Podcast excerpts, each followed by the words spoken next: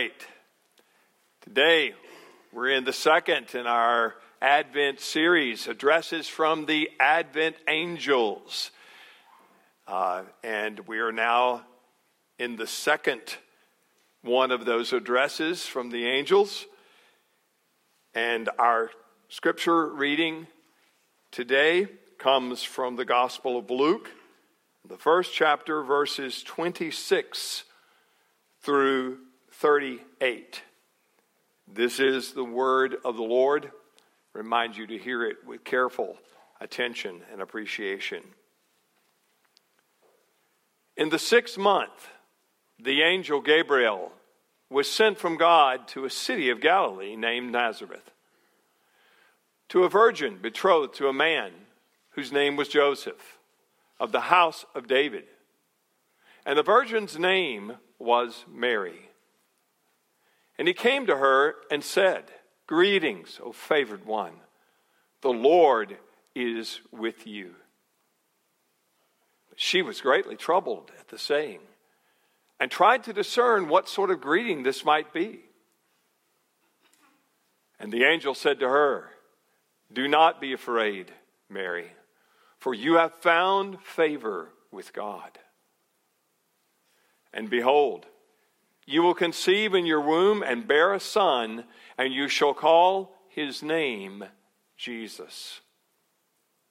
And he will be great and will be called the Son of the Most High. And the Lord God will give to him the throne of his father David. And he will reign over the house of Jacob forever. And of his kingdom there will be no end. And Mary said to the angel, How will this be, since I am a virgin?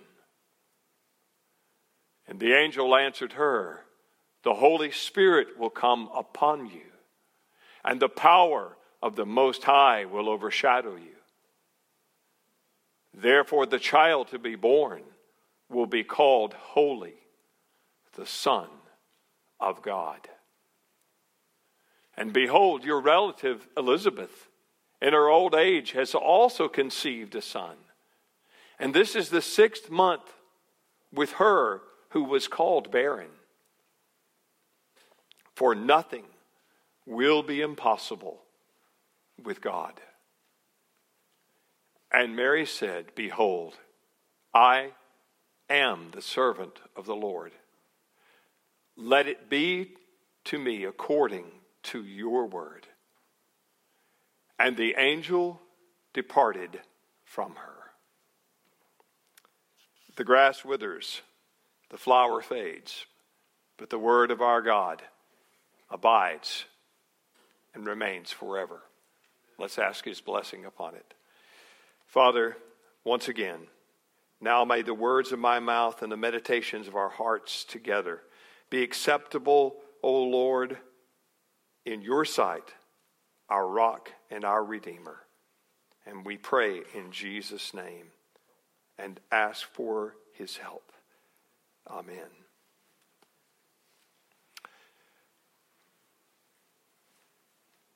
Ariana Grande, Shawn Mendes, Selena Gomez, Justin Bieber, He's been hanging around for a while.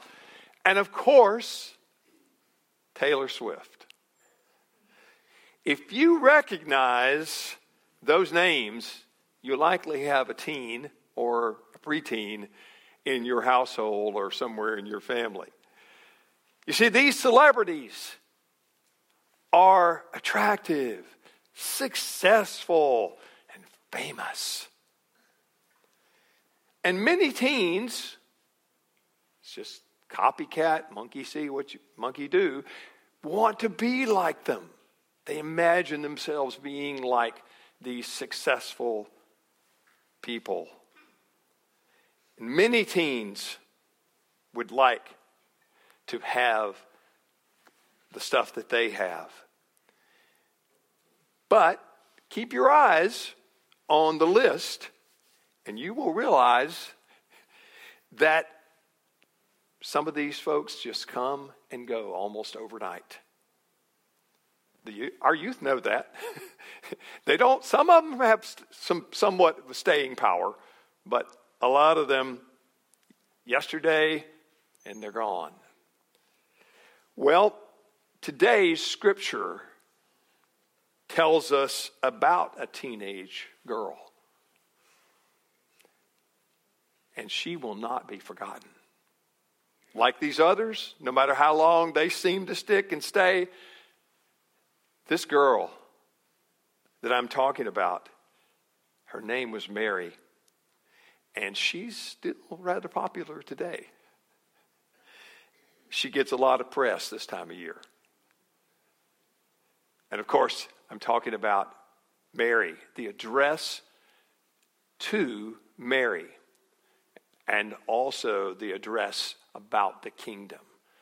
What was is spoken to her, and then there's something she is told about the coming kingdom of God. So, let's dig into that today. The address, as I said, was to Mary. Now, as the story makes it clear, she was a small town girl from a small town in the village of Nazareth. And she was a virgin that was engaged to be married to a man by the name of Joseph. Now, the fact that she was engaged to a man was not a unusual thing. But the fact that she was engaged to a man that the angel t- would tell her would become, that she would become a virgin. Now that, that was unusual. However, when she was visited by the angel from God, she was told she would give birth to God's only son without, there's the clicker, without having sexual relations with a man.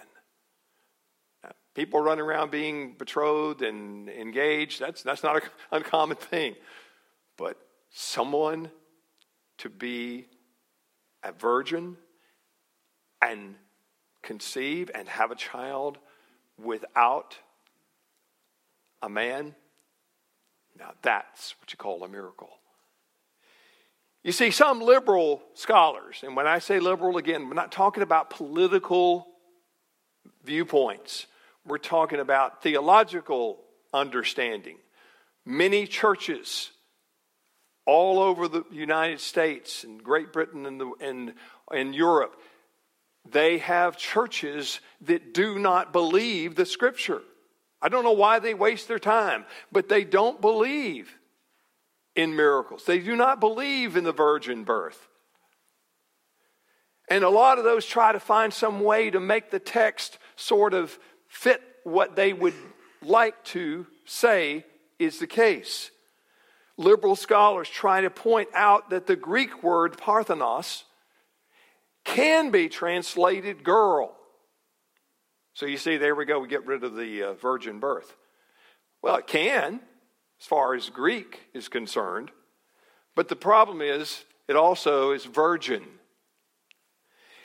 And in this case, the context, virgin, is the correct translation in verse 34 because the fact that Mary had no sexual intercourse is what is stressed. That's where the emphasis is, as if you can't possibly miss it. It's not like, well, it could have happened. No. The whole point is to say she came with, to be with child from God Himself, from an extraordinary virgin birth. Now, the angel's message was that Mary was about to become pregnant by supernatural means. This was not something that just happens. It's never happened before that, it's never happened since, and never will do. It was unique. Now you say, ah, Joe, come on. What's the big deal? Why does it matter? Well, well it's in the creed. You know, we say in, of the virgin birth Christ's virgin birth.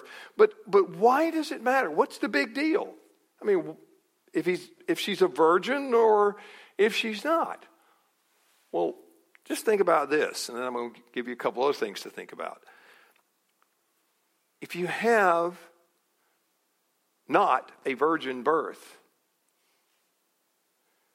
you also end up without a sinless Savior. If you have a sinful person, they cannot produce, the result cannot be a sinless Savior.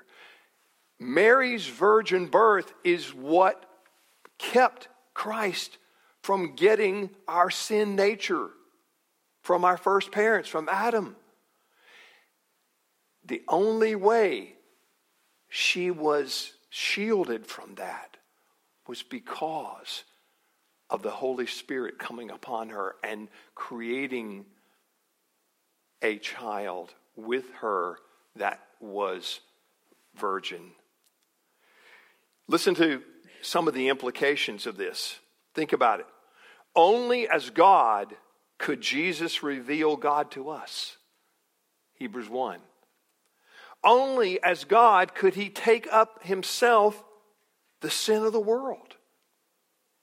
Only as man could he identify with our humanity, weakness, and temptation. Hebrews 12 or, or uh, 2 18. And finally, only as God and man, the two together,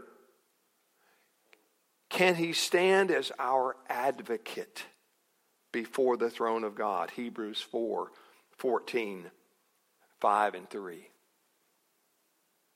You see, this is not something that you can just decide, uh, you know, well, it's just saying she was, she was a real, real nice girl.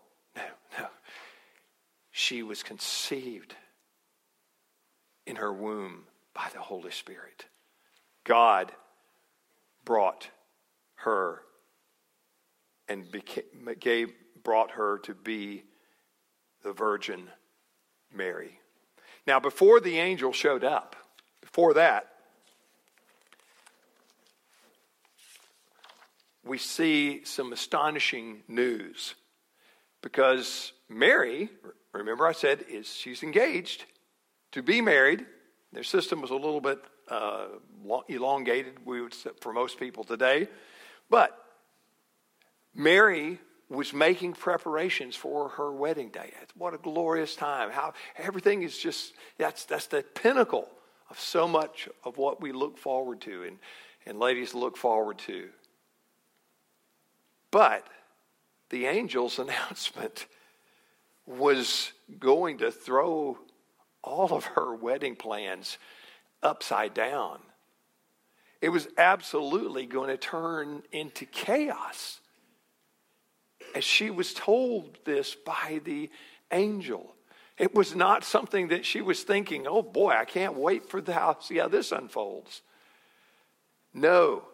You see, she would have had a betrothal, and that betrothal was binding.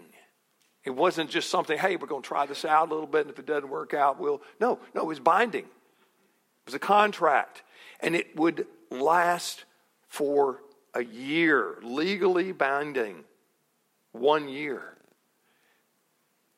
And legally binding, if there was adultery, divorce would be the, prob- the situation. Divorce would be basically, she would have been thrown out of that relationship and she would have been castigated. And so she faced social shame of becoming pregnant which it looked to everybody else, anybody that was thinking, it looked to them pregnant out of wedlock and certainly on her way to the divorce court. That's that I mean it seemed like there was no other way around this. And to say that Mary's faith was courageous Man, that's not half of it. I mean, there's, there's no, that is incredible courageousness that this young girl, that would have been something that would have shattered most girls. But Mary decided she would trust the angel's promise of what God would do. Now, Mary had, had great faith here, right? But what do you think probably, and again, we don't know, we weren't there, and I'm going to give you a, a movie uh, uh, little, little strip from, from a movie that sort of anticipate what maybe kind of a conversation could have been had. But think about this. If Mary trusted the words of the angel, that, was, that would have been hard enough, courageous. But what about her parents? What about other people in her community? Do you think they were going to buy the, the, the, her coming back and saying, "Hey, guess what? Great news! I'm going to be a, I'm going to have a baby, but I'm going to be a virgin having that baby."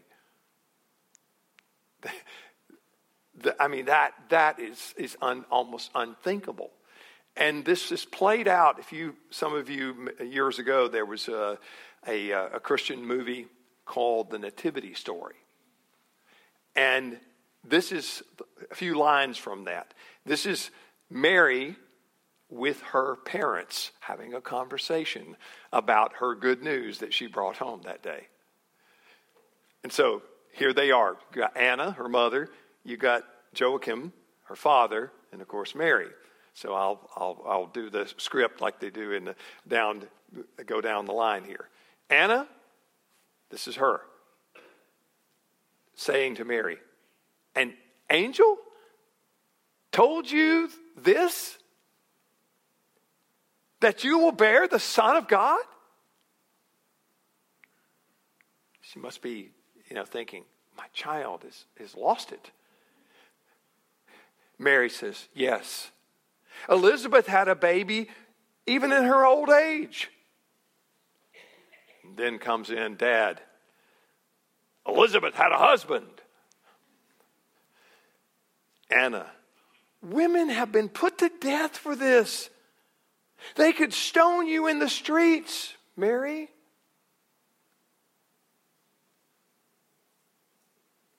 Father said,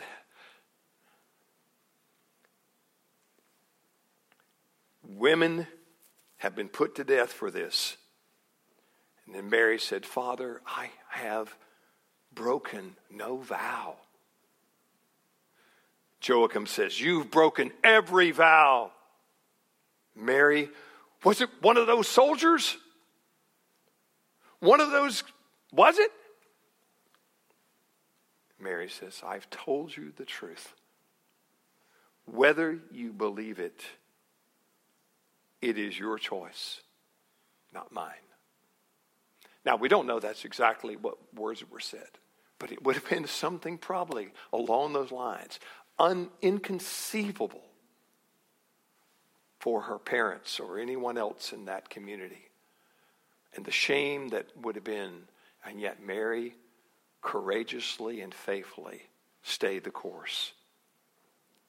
Now, knowing the enormous price she was about to pay, she trusted God and surrendered herself to the Lord and to his plan, not hers. She said, I am the Lord's servant.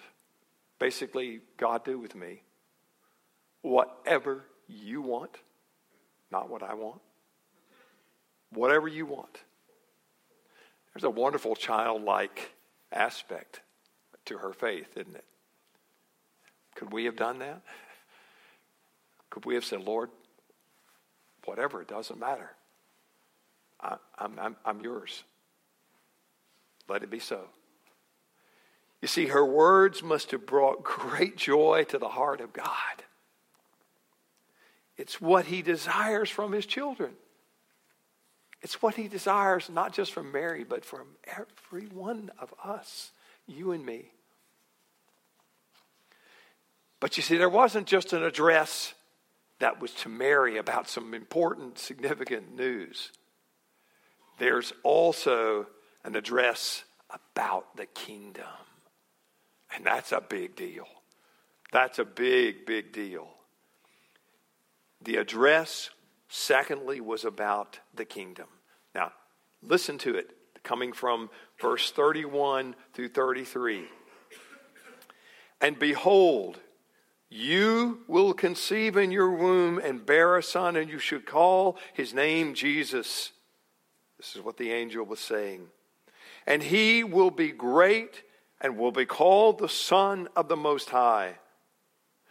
And the Lord God will give him the throne of his father David. And he will reign over the house of Jacob forever. And of his kingdom there will be no end. Oh, yes. This is a story about a remarkable girl by the name of Mary and her example of trust in God. Yes, but it's not the main point. Mary's not the main point here. The main point of the angel's message. You see, every Jew of that time, every Jew had longed for, they knew these things were promised. They knew this was supposed to happen. The Messiah was supposed to come. And specifically, listen to these passages from 2 Samuel 7 25 through 26 and Psalm 2 6 through 9. Listen to the, the kingdom motifs that are here. And now, Lord God, Keep forever the promise that you have made concerning your servant and his house. Talking about the house of David. Do as you promised, so that your name will be great forever. Then men will say, The Lord Almighty is God over Israel, and the house of your servant David will be established before you. And then Psalm 2 6 through 9. I have installed my king on Zion, my holy hill. I will proclaim the decree of the Lord. He said to me, You are my son. I have become your father. Ask me, and I will make the nations your inheritance, the ends of the earth your possession and you will rule them. As an iron scepter, you will dash them in pieces like pottery. These are the promises of the coming kingdom of God, and they are now being fulfilled when they heard those passages in verse 31 through 33, when those were heard, they knew it was talking about this kind of kingdom that would ultimately reign over all and would have no end. You see, the angel's point is about the gospel of the kingdom. It's about the news about the kingdom of God. Not about our kingdoms, not about our personal and political kingdoms, the kingdom of God that will rule over all forever. Today, the concept of gospel can mean many things. Even it's music. Notice how when the when you have some of these awards, there's for gospel we have so and so and so and so. That's but not that's not the kind of gospel that we're talking about here. The original root meaning the word gospel has revolutionary overtones. It's something big. It's something powerful. It's something significant. You see, gospel is a secular term originally, not religious. per se. It literally, as you know, means simply good news. Good news. But good news about what? What kind of good news? It's not just any welcome piece of information, but news that declares the fate of a community or a whole country and beyond. It could have that much reverberation, that much significance. You see, good news in the ancient world is the report brought by a runner saying that a distant battle has been won, or a son of the king has been born, and nothing will be the same from here on out. Gospel is the good news of wars ending and new eras beginning. Historically, if you think about it, there, were, there are many of those good news events. Of course, one of the most famous ones was what? Sean is my, my, my buddy. He knows what. That would be Julius, uh, excuse me, Augustus Caesar. He is the one, in that time, the Romans promulgated the good news. And what was the good news? Hey, we got the right man on the throne, and he's going to lead us all to glory and to bliss. The world is going to change under his dominion. So you see, this was what Jesus, this idea of something that is going to shake the world that is and its values and what it thinks is upside down and right side up, the gospel is going to come in that kind of way. And Jesus was going to bring it. You can see that unfolding when he announced early on after his baptism the kingdom of heaven, he said, is what? Near you. Near you. It's here. Why? What was he really saying? I'm it. It's here because the king is here, and I'm the king, the true and rightful king, the true and rightful son of David. You see, he announced that then, but then it got more specific as his ministry went on. In his own community, more specifically, he said this in Luke 4 18 through 19. The Spirit of the Lord is on me, Jesus was saying. It's on me because he has anointed me to preach what? Good news. Good news to the poor. Those who don't have good news, he anointed me to bring it. He sent me to proclaim freedom for the prisoners and recovery of sight for the blind, to release the oppressed, to proclaim the year, the time, the season, the forever season of the Lord's anointed. That's what Jesus was unpacking. They didn't get it, they didn't understand, but that's what he was announcing the angel was announcing the address about the kingdom. And that little baby was going to grow up and become that one, the descendant of David, and be the one who would bring truly good news to all those that would believe and trust in him.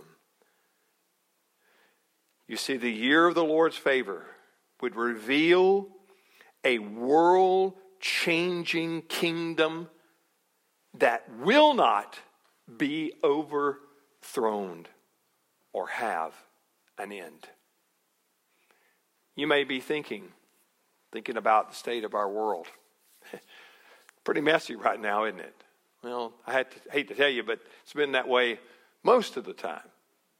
But there have been revivals and works of God's Spirit and places where God's kingdom has battered down the gates of hell and darkness has been vanished. But often after very dark times. That's common throughout history since the coming of our Lord, since his first advent. And we know one day he's going to get it all finished when he comes again in his second advent. But we're in that between time now, in that now, not yet experience. And yet we can be sure and know how it's going to end. We don't need to look at the prophecy papers in the news or in some other latest book telling you it's going to come and God intends in God's time. We just need to occupy until He comes. And remember that He is King, even if we don't see all the manifestations of that. We are His subjects, and we follow our King, and we know that He will be victorious. Reveals world changing kingdom that will never be overthrown. Now, Truth is, there are some people in this world who don't think much of our Jesus or of his kingdom or of his plans because they think their plans are the ones that are going to be ultimately in control. It's called Islam. And specifically, militant Islamists have long believed in their ultimacy. I told you this before in, a, in uh, years ago um, when I first came here to the church, and our missions committee uh, had sent uh, Bob Burnett and several people over, and one of those people was Floyd, um, and Floyd was on the missions committee also, and uh, um, they were at Westminster in London.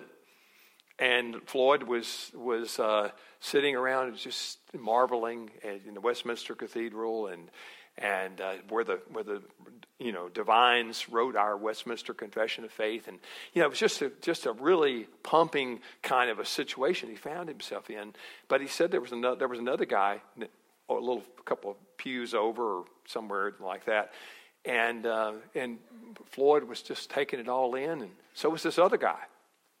And uh, Floyd said, Oh, isn't this, isn't this beautiful? And, and Bob, you'll have to fix, fix anything I get out of, out of order. But this is basically it. Um, and uh, and he, he, was just looking out, and, and, and, Floyd said something in the sight of this uh, guy and sounded this guy while he was looking up at all this. He said, Isn't this incredible? This is amazing, amazing you know, church and, and to think of all the great things that have happened there. And he said, Yes, yes, it is great. He said, It'll make a great mosque in 200 years. You see, they believe. They believe. They believe Allah is going to be ultimate. But my friends, they're mistaken. They are not it's not going to happen. It's been promised, and our Jesus will fulfill that promise. He will bring the kingdom in his own time, in his own ways. The Advent will put all nations on notice. You see, the Advent pulls all nations together and there is only one true king who's ultimate. Of all the other would be people that are trying to get a grip of control in the world, ultimately that spot belongs to Jesus and Jesus only. There's only one true king who is ultimate, and his name is Jesus Christ, the Son of God, and of his kingdom he promises. God promised him there will be no end. World without end. Amen. Amen. Let's pray. Oh, Father, thank you for the promise of what you did for a young girl to have such a place and to bring to us the Savior, the long promised Son of David, that would be the one who would deliver us and the one who would bring the kingdom of God that shall never, never end. Oh God, fill us with joy and hope when things are not that apparent to us, when we don't see it as clearly. Help us to trust and have faith in your promises that will lead, Lord, until a great and amazing and glorious end. World without end.